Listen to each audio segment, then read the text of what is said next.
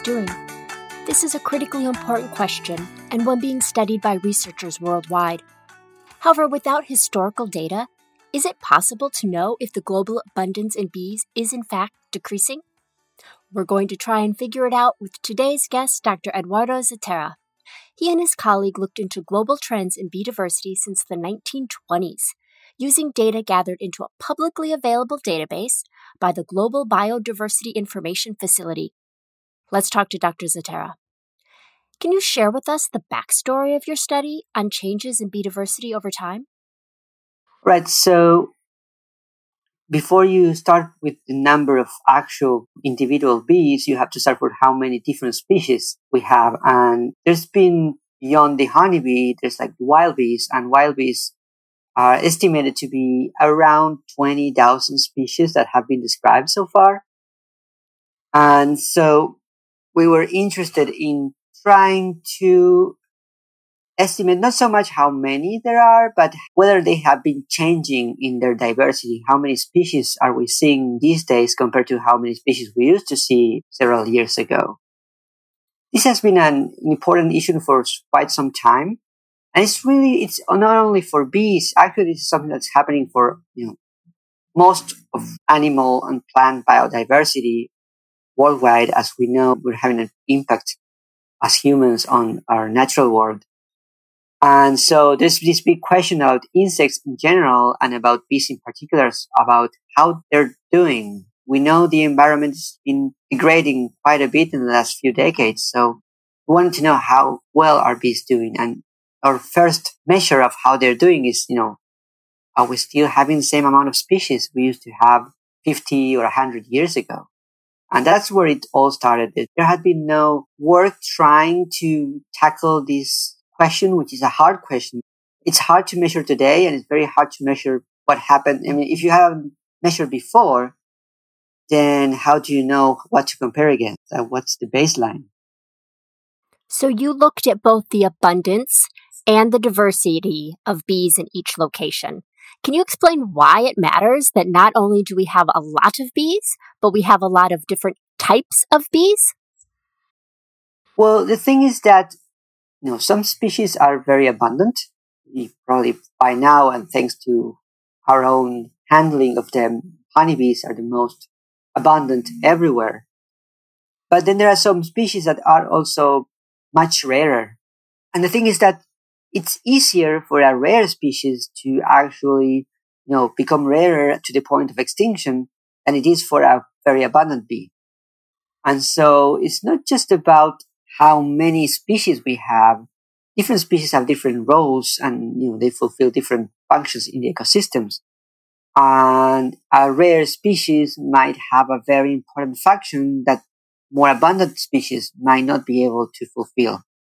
So that's why it's not only amount of species, but how many of each are there around.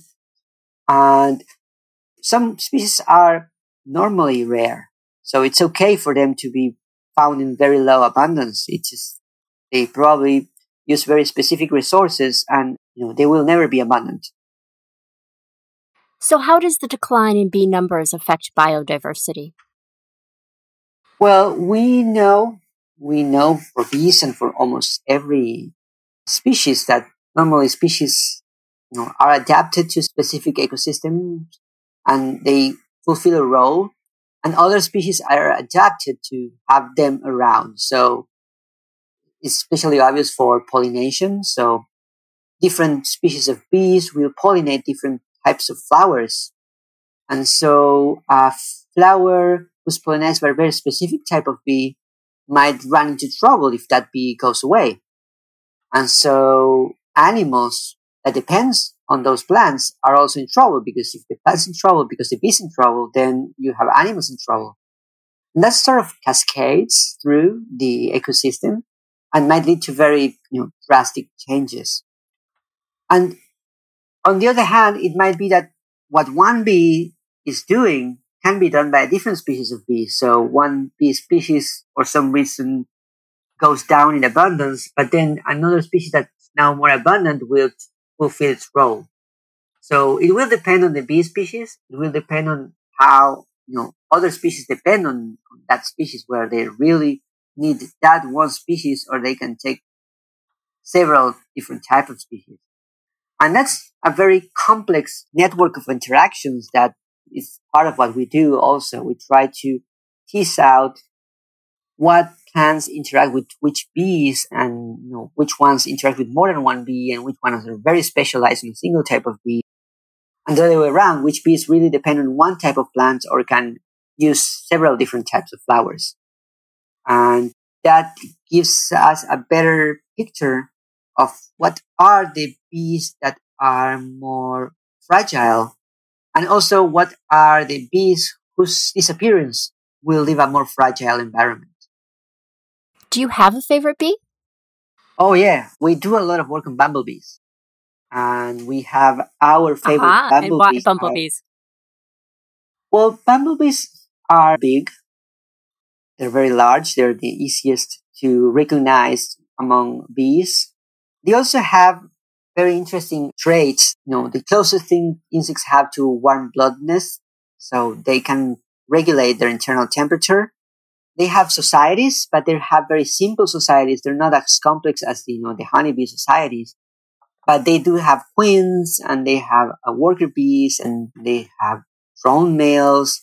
They're very interesting because somehow a more, you know, basic society that they build, but they still build societies. And also that they are annual. So their colonies will start at the end, at the onset of spring.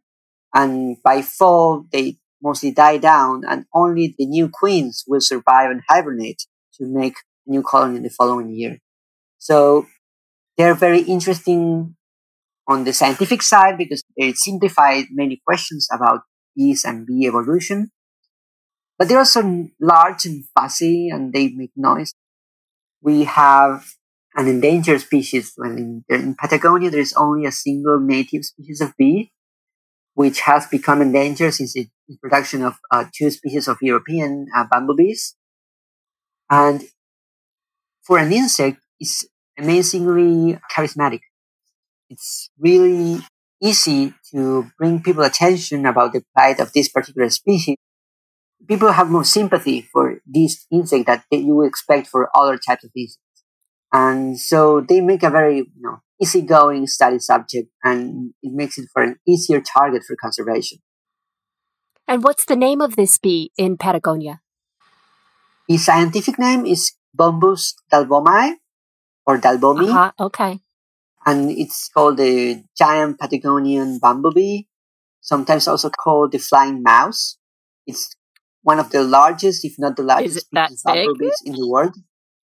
It's Probably wow. not as big as a mouse, although I would think that the largest queens might be almost the size of the smallest mice.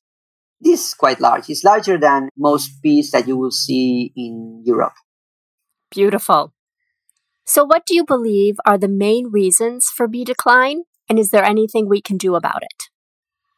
So, the main reasons are about the same that are causing decline of almost everything else is human activities.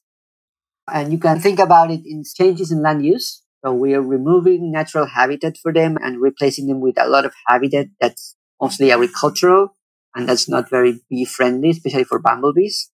Another big issue has to do with climate change. So most bumblebees are temperate cold species. And so they tend to be well adapted to specific phenology of plants that depend on weather. And when you have climate change, you have a change in the time of flowering. And then you have mismatches between the time of flowering of the plants they need and the time they emerge from hibernation. And so that's a problem too. But we think the biggest issue, at least for this one species, has to do with moving around species. So we move around honeybees and we move around bumblebees and then we move around a lot of other species and that also makes a big impact on bee species. So that's our main issue for the giant patagonian bumblebee because with the entrance of european bees that were brought for agricultural purposes they brought in parasites and diseases that they didn't know and that hit them very hard. But then you know for in general for wild bees the problem is that we are basically taking away the natural habitat and replacing it with farming fields. And not only that, we are also uh, spraying those farming fields with a lot of pesticides. And that's very bad for bees. So you have pesticides that just kill the bees, and then you have pesticides that don't kill the bees, but oftentimes it affects a lot of the behavior, their physiology, and so they're not dead, but they're performing poorly. And that means that on the long run, they're as good as dead. So what can we do? No single action can change the way they're working these days. We have a strongly capitalistic driven economy. We are just sucking up all of the world's resources very rapidly and without thinking how we will replenish them.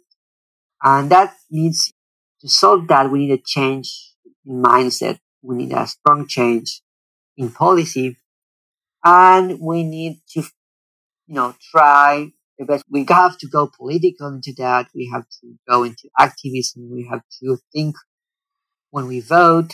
Individual actions have to affect high level ways of humanity conducting their business. We have to change that. But then there is small things we can do to help. We can think a bit better about not only environmentally friendly practices, but also if we have a garden, we want to think about what we do with our garden. Do we want just like a perfectly manicured, green, hair-free uh, lawn, or do we want to have you know something more close to what was before? You know, like a more like a meadow. We have to plant flowers. Try to think about having flowers that are closer to the native flowers rather than just nice uh, garden varieties that might not be very useful to bees.